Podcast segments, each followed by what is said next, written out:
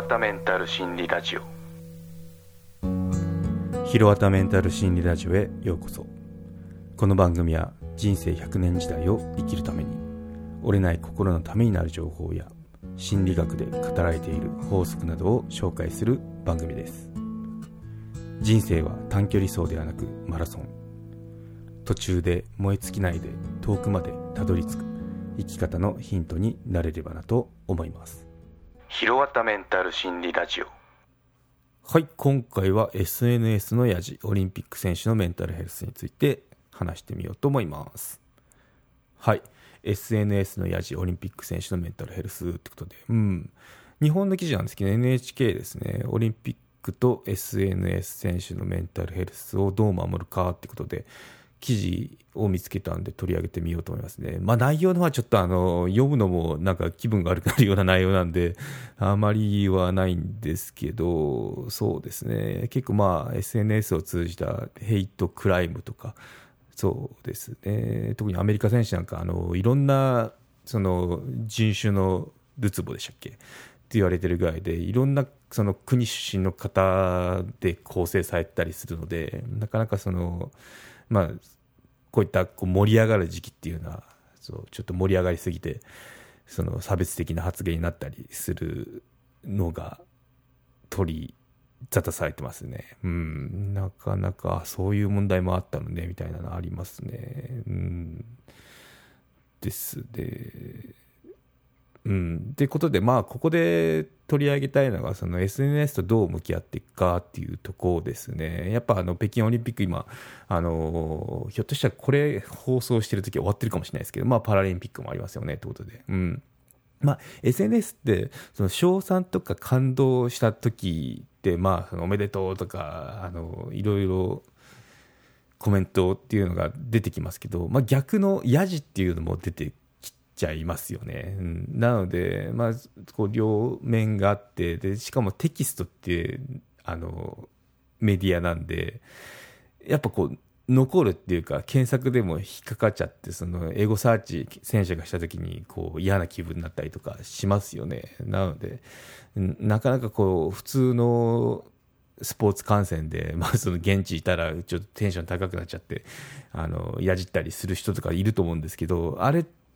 の延長だと私は思ってるんですけど、まあ、ちょっと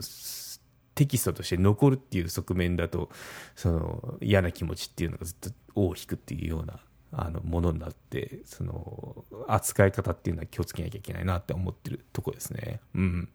なので、まあ、ちょっと記事の方を紹介しますね。まあ、その最後のまとめの方なんですけど、うん、SNS とどう向き合っていくかっていうとこですね。はい、日本ではスポーツ庁が今後の強化プランに心理的心理面か心理面のサポートの充実を盛り込んでいるほか北京大会でも選手の支援に当たっているそうですね。JSC 日本スポーツ振興センターは国内の支援拠点とオンラインで結んで選手のメンタル面の相談を受けるなど取り組みに力を入れ始めています。ということで、まあ、こういった組織があるみたいですね。うん。はい。ですね。著名な選手が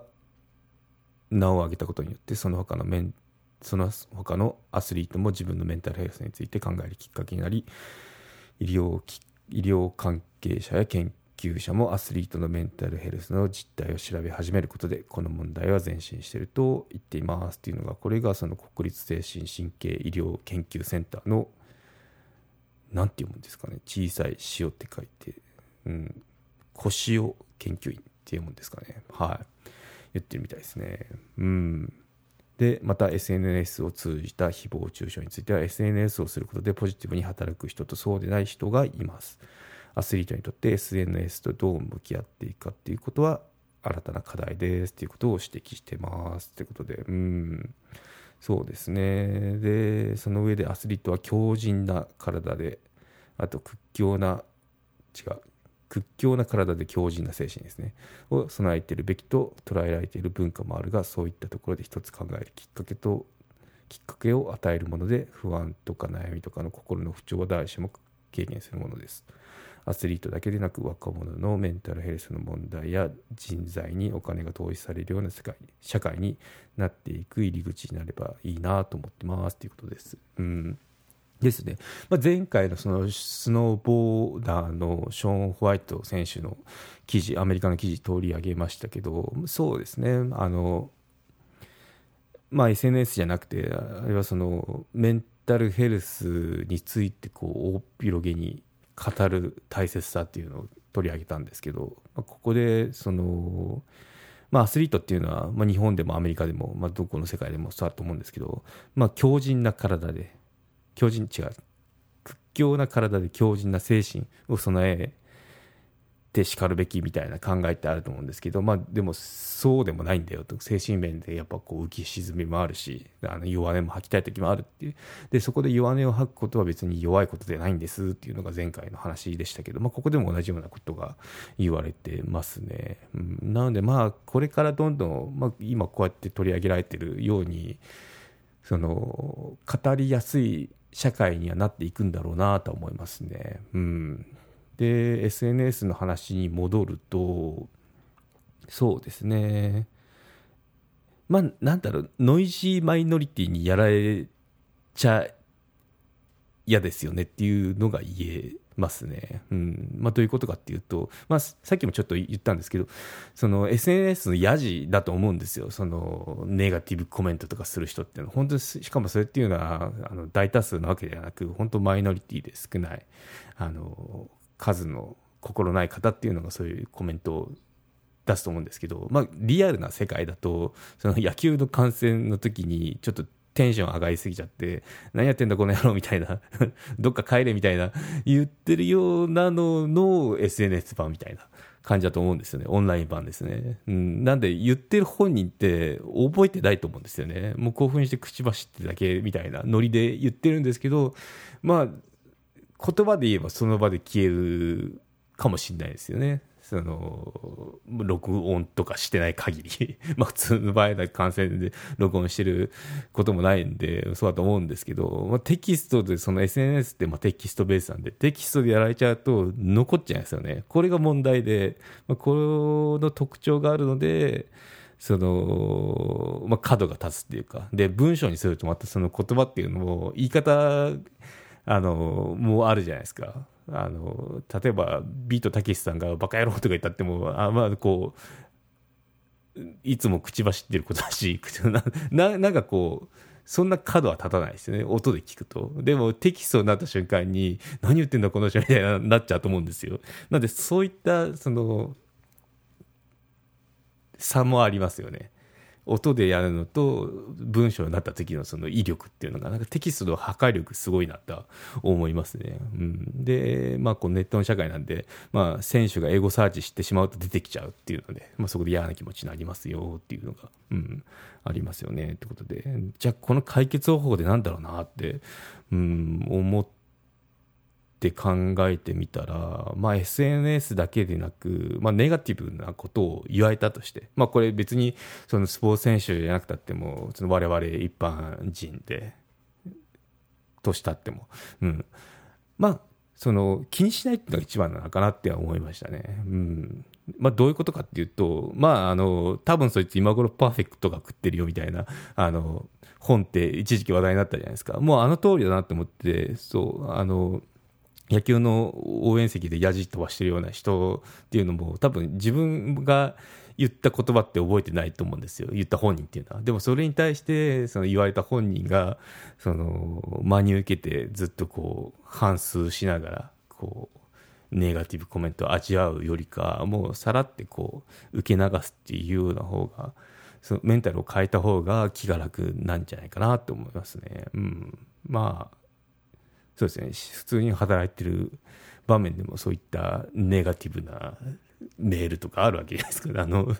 取引先と。よくこんなこと言ってくるなっていうような。いうのもまあ反省すべきところはもうちゃんと受け入れて、まあ、対処してっていうなんですけどこれただのなんだろう。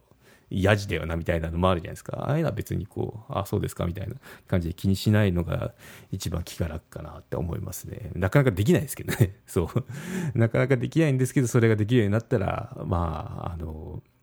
楽に生きれますよねうんなのでそうですね。まあもう本当に多分そいつ今頃パフェとか食ってるよとか全然気にしないよっていうのがいいのかなって思いますね。うん。久しぶりにちょっとあの、この本も、この、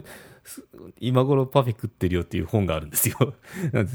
見てみたんですけど、なんかわかるなって思いましたね。なんでちょっとリンクを貼っとくんで、気になる方はちょっと覗いてみてください。はい。うん。ですね。なんでまあ、あの、まあ一番は自分がそういった人にならない。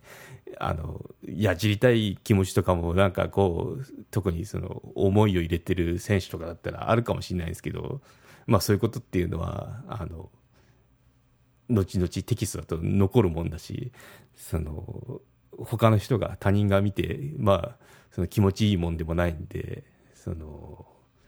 言わないっていうのが一番ですよねまずは。うん、で言ってる人がいたらまあ受け流すもう嫌な気持ちになるなるものはシャットアウトした方がいいので、うん、っ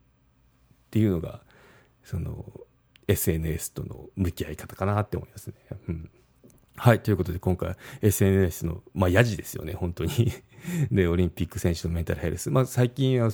取り組みがなされてきてるんだな、っていうことで。まあ、あと、何年経つかわかんないですけど、まあ、どんどんこう、話しやすい環境になってるので、まあ、その一つの考えるきっかけになればいいのかなとは思いますね。うん。なんで、あとは、まあ、自分自身がそういう人にならないっていうのが、一番、あの、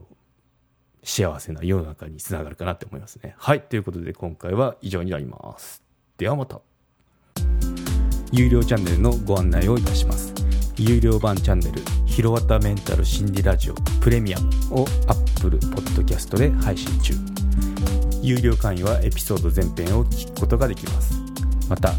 有料会員のみのエピソードも用意しております。ご登録して応援いただけると励みになりますのでどうぞよろしくお願いいたします。